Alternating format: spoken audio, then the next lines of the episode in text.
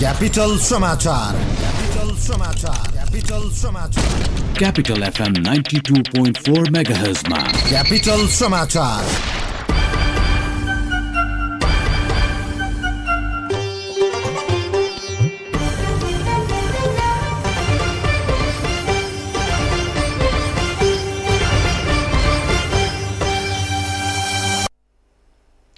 नमस्कार बिहान नौ बजेको क्यापिटल समाचारमा यहाँलाई स्वागत छ। उपस्थित छु मिना। सुरुमा मुख्य समाचारका शीर्षकहरू। दलहरूले जनताका सामान्य आकांक्षा पनि पूरा गर्न नसक्दा दलहरूप्रतिको वितृष्णा बढ्न थालेको स्वतन्त्र विश्लेषक आचार्यको भनाई। स्वतन्त्र उम्मेद्वारप्रति जनताको आकर्षण बढेको ठहर।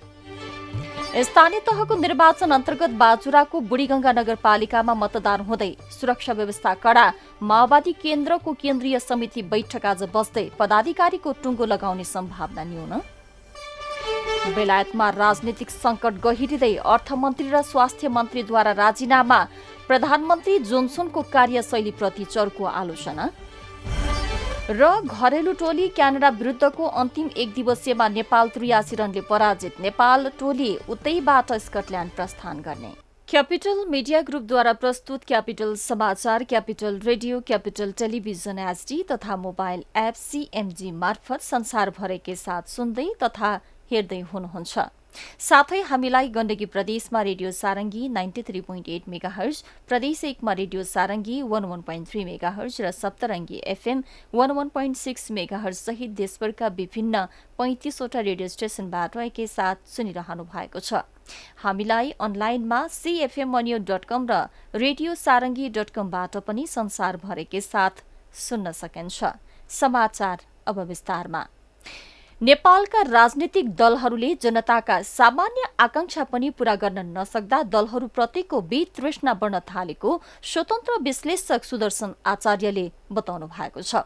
क्यापिटल मिडिया ग्रुपको विशेष कार्यक्रम सिधा कुरामा बोल्दै विश्लेषक आचार्यले जनताका सामान्य चाहना र आकांक्षा पनि पूरा गर्न नसकेकै कारण पछिल्लो समयमा स्वतन्त्र उम्मेद्वारप्रति जनताको आकर्षण बढेको बताउनुभयो।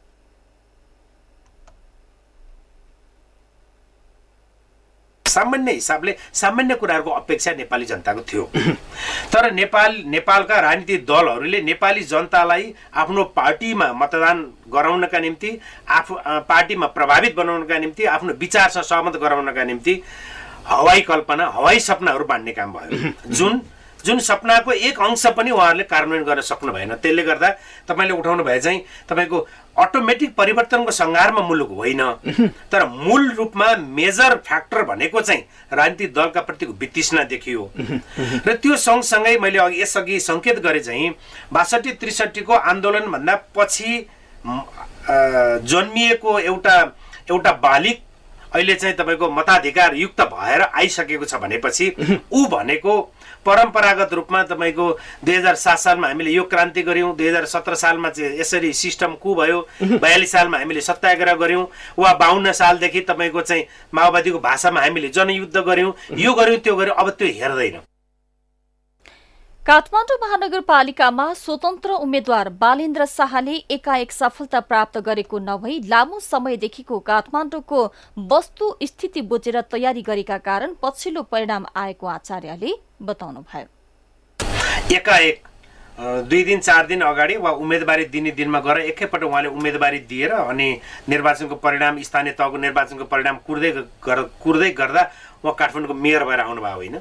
लामो समयदेखि नेपालको हर क्षेत्रमा चाहे राजनीतिक दलहरूले काठमाडौँमा हामी मेट्रो चलाउँछौँ भन्दै गर्दा मेट्रोको बारेमा त्यसको लागत के हो भन्ने बारेको अध्ययनदेखि मेलम्चीको पानी आउन सकेन भने हामीले सिस्नेरीको पानी ल्याएर खुवाउन सक्छौँ कि सक्दैनौँ भन्ने कुराको अध्ययनदेखि काठमाडौँका ऐतिहासिक हिटीहरू त्यसको संरक्षणदेखि त्यसको सम्वर्धन सम्वर्धनसम्मका कुराहरूदेखि कति प्रतिशत युवाहरू नेपालमा छन् काठमाडौँमा छन् कति बाहिर छन् काठमाडौँमा काठमाडौँको मूल समस्या भनेको के होदेखि कम्तीमा उहाँले पाँच वर्ष दस वर्षदेखि लामो समयदेखि उहाँले अध्ययन गर्दै आउनुभएको देखिन्छ।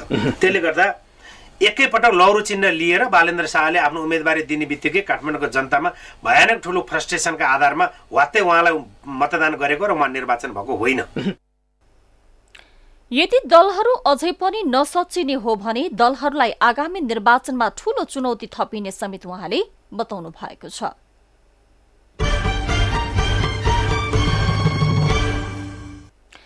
स्थानीय तहको निर्वाचन अन्तर्गत बाजुराको बुढीगंगा नगरपालिकामा आज मतदान भइरहेको छ। बुढीगंगा नगरपालिकाको नेतृत्व चयनका लागि आज बिहान सात बजेदेखि मतदान भइरहेको छ। दसवटै ओडाका उन्नाइस मतदान केन्द्रमा मतदान भइरहेको बाजुराका प्रमुख जिल्लाधिकारी लोकेन्द्र बहादुर विष्टले जानकारी दिनुभयो। त्यहाँ सुरक्षाका लागि नेपाल प्रहरी र सशस्त्र प्रहरीबाट प्रहरी निरीक्षकको नेतृत्वको टोली खटाइएको छ। दसवटा मतदान स्थल र उन्नाइसवटा मतदान केन्द्रमा मतदान अधिकृत र सहायक मतदान अधिकृत सहित पञ्चानब्बे जना कर्मचारी खटाइएका छन्। गत वैशाख तीस गते देशभर एकसाथ स्थानीय तहको निर्वाचनमा नेपाली कंग्रेस र नेकपा एमाले बीच मतदानमा धाँधली भएको भन्दै विवाद भएपछि मतदान स्थगन भएको थियो। विवादपछि पुनः मतदान गर्ने निर्वाचन आयोगले निर्णय गरेको थियो। तीस वैशाखमा मतदानका क्रममा सुरक्षा कमजोरी गरेको भन्दै सीडीओ नेपाल प्रहरी र सशस्त्र प्रहरीका डीएसपीलाई हटाइएको थियो। बुढीगंगा नगरपालिकाको मेयरमा एमालेबाट रामबहादुर बानिया उपमेयरमा माया कुवर र नेपाली कंग्रेसबाट मेयरमा रंग खाती र उपमेयरमा रीता शाही उम्मेद्वार रहनु भएको छ। नगरपालिकामा बाह्र हजार छ सय उनासाठी मतदाता छन्।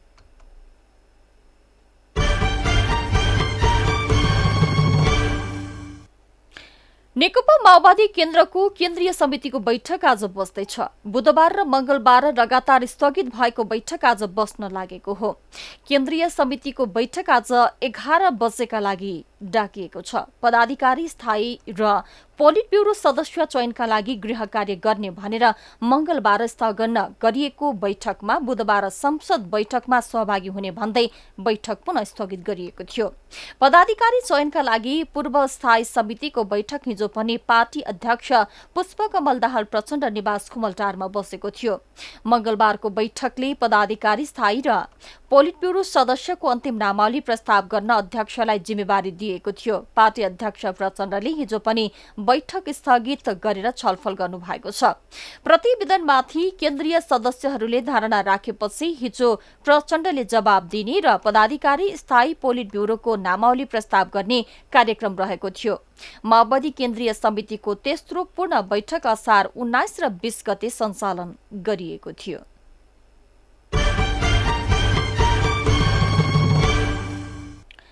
साझा यातायातले पहिलो चरणमा ल्याएका तीनवटा बिजुली बस आजदेखि काठमाडौँमा सञ्चालन गर्ने भएको छ। पहिलो चरणमा ल्याइएका बिजुली बस परीक्षण गरेर नम्बर प्लेट र रूट समेत लिएर सञ्चालनमा ल्याउन लागि जनाइएको छ। आज बिहान एघार बजे साझाको पुलचोक स्थित कार्यालयबाट ती बसहरूले औपचारिक रूपमा सेवा शुभारम्भ गर्ने भएका छन्।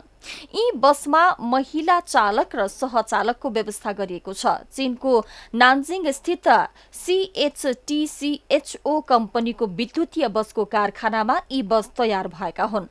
सरकारकै बहुमत सेयर रहेको साझा यातायात सहकारीसँग अहिले चौहत्तरवटा ठूला बस रहेका छन्।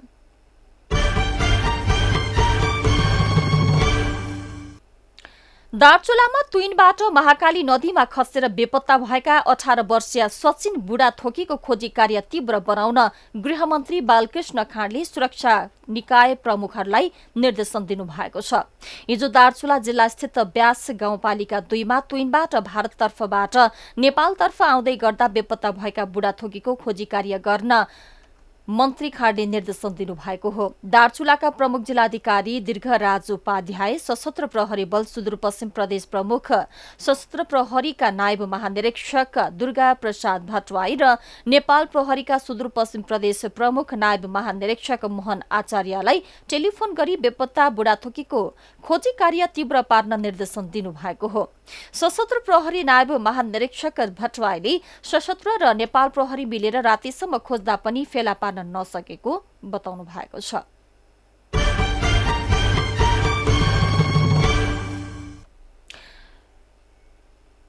गत वर्ष दुई हजार सतहत्तर सालको माध्यमिक परीक्षा शिक्षा परीक्षा एसईका प्रश्नपत्र प्रति केजी साढे सत्र रुपियाँका दरले बिक्री गरिएको छ। कोभिड नाइन्टिनको दोस्रो लहरका कारण परीक्षा सञ्चालन हुन नसक्दा थन्केका ती प्रश्नपत्रलाई राष्ट्रिय परीक्षा बोर्ड अन्तर्गतको परीक्षा नियन्त्रण कार्यालयले बिक्री गरेको हो। बराबर टेन्डर प्रक्रिया गर्दा विराटनगरको अरविन्द पल्प एन्ड पेपर मिल्सले ती प्रश्नपत्र खरिदको जिम्मा पाएको छ। पुराना प्रश्नपत्र अभ्यासका लागि विद्यार्थीलाई उपलब्ध गराउनु पर्ने चाहना शिक्षकहरूले गर्दै आएका छन्। परीक्षा नियन्त्रक अर्जुन बहादुर राई माझीले पुराना प्रश्नपत्र विद्यार्थीलाई वितरण गर्न त्यति सहज नहुने भएकाले बिक्री गरिएको बताउनु भएको छ। ती प्रश्नपत्र करिब बीस करोड़ रूपियाँ खर्च गरेर जनक शिक्षा सामग्री केन्द्रमा छपाइएको थियो।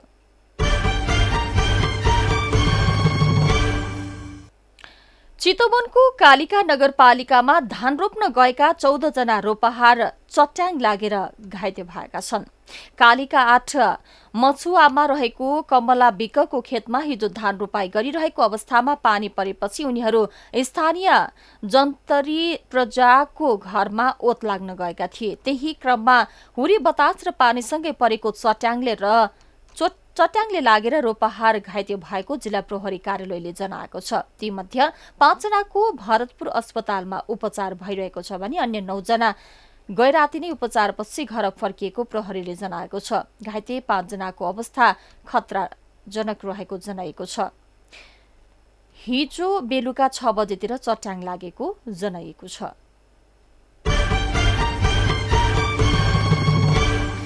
मनसुन केही सक्रिय रहेकाले आज र भोलि ठूलो पानी पर्ने सम्भावना नरहेको मौसमविदले बताएका छन्। आज र बिहान पानी नपरे पनि बेलुकी पख भने हल्कादेखि मध्यम खालको वर्षाको सम्भावना रहेको मौसमविद वरूण पौडेलले बताउनु भएको छ।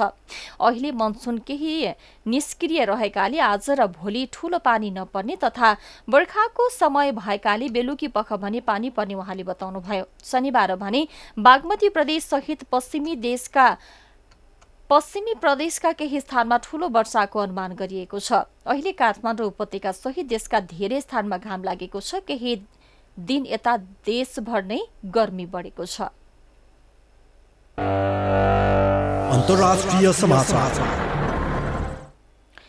बेलायतमा राजनीतिक संकट गहिरिएको छ। अर्थमन्त्री ऋषि सुनाक र स्वास्थ्य मन्त्री साजिद जावेदले राजीनामा दिइसकेका छन्। उनीहरूले प्रधानमन्त्री बोरिस जोन्सनको कार्यशैलीप्रति चर्को आलोचना समेत गरेका छन्।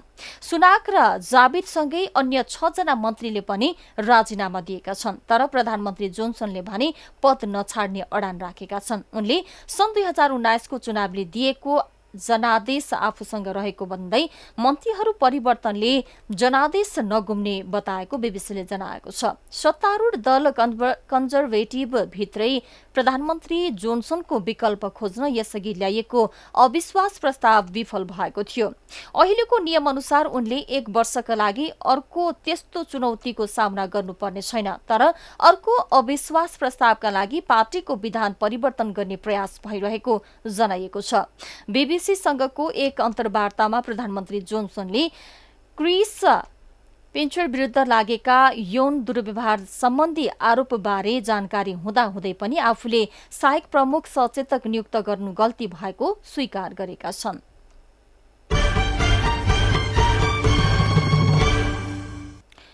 चीनको राज्य परिषदका सदस्य एवं परराष्ट्र मन्त्री वाङ यीले बैङ्ककमा थाइल्याण्डका उप प्रधानमन्त्री एवं विदेश मन्त्री डन प्राम्री दिनाईसँग भेटवार्ता गरेका छन्। भेटका क्रममा वाङ यीले चालु वर्ष चीन र थाइल्याण्डको चौतर्फी रणनीतिक सहयोगात्मक साझेदारी सम्बन्ध स्थापना भएको दशौं वार्षिक उत्सव भएको बताउँदै थाइल्याण्डको भ्रमणको दौरान दुई पक्षले गहिरो रूपमा रणनैतिक आदान प्रदान गरेर चार सूत्रीय सहमति निकालेको बताएका छन्।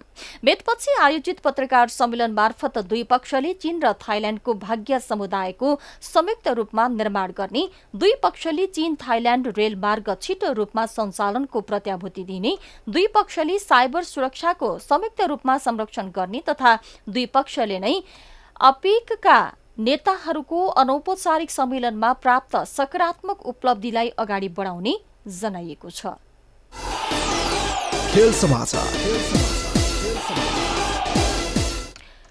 र घरेलु टोली दोस्रो तथा अन्तिम एक दिवसीयमा नेपालले हार बेहोरेको छ। किङ सिटी स्टेडियममा गैराती भएको खेलमा नेपाल क्यानाडासँग त्रियासी रनले पराजित भएको हो। क्यानाडाले दिएको एक सय उनानब्बे रनको लक्ष्य पछ्याएको नेपाल उन्चालिस ओभर दुई बलमा अल आउट हुँदै एक सय पाँच रनमा समेटिएको थियो। नेपालका लागि देव खनालले सर्वाधिक छब्बीस रन जोड्दा पवन सरापले चौध रन जोडेका थिए।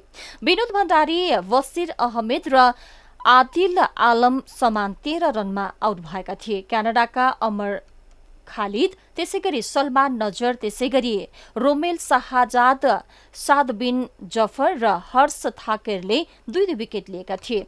नेपाल दुई खेलको एक दिवसीय सिरिजका लागि क्यानाडा पुगेको हो तर पहिलो एक दिवसीय भने वर्षाका कारण रद्द भएको थियो। विश्वकप लीग दुई अन्तर्गत स्कटल्याण्डमा आयोजना हुने त्रिकोणात्मक एक दिवसीय सिरिज अघि नेपालले क्यानाडाको भ्रमण गरेको हो। यसअघि नेपाली टोलीले स्थानीय ओन्टोरियो क्लबसँग दुई अभ्यास खेल खेलेको थियो दुवै खेल नेपालले जितेको थियो। अब नेपाली टोली स्कटल्याण्ड प्रस्थान गर्नेछ। नेपालले स्कटल्याण्डमा हुने लिग दुई अन्तर्गतको सिरिजमा घरेलु टोली र नामिबियासँग प्रतिस्पर्धा गर्नेछ। खेल समाचारसँगै बिहान नौ बजेको क्यापिटल समाचार सकियो। अन्त्यमा मुख्य समाचारका शीर्षकहरू फेरि एकपटक। दलहरूले जनताका सामान्य आकांक्षा पनि पूरा गर्न नसक्दा दलहरूप्रतिको वितृष्णा बढ्न थालेको स्वतन्त्र विश्लेषक आचार्यको भनाई। स्वतन्त्र उम्मेद्वारप्रति जनताको आकर्षण बढेको ठहर। स्थानीय तहको निर्वाचन अन्तर्गत बाजुराको बुढीगंगामा मतदान हुँदै सुरक्षा व्यवस्था कडा माओवादी केन्द्रीय समितिको बैठक आज बस्दै पदाधिकारीको टुङ्गो लगाउने सम्भावना न्यून। बेलायतमा राजनीतिक संकट गहिरै अर्थमन्त्री र स्वास्थ्य मन्त्रीद्वारा राजीनामा प्रधानमन्त्री जोन्सनको कार्यशैलीप्रति चर्को आलोचना। र घरेलु टोली क्यानाडा विरुद्धको अन्तिम एक दिवसीयमा नेपाल त्रियासी रनले पराजित नेपाली टोली उतैबाट स्कटल्याण्ड प्रस्थान गर्ने। अवस्था। बिहान नौ बजेको क्यापिटल समाचार। सकियो हामी मध्याह बाह्र बजे अर्को समाचारका साथ उपस्थित हुनेछौँ। अहिलेलाई मिना बिदा हुन्छु। नमस्कार।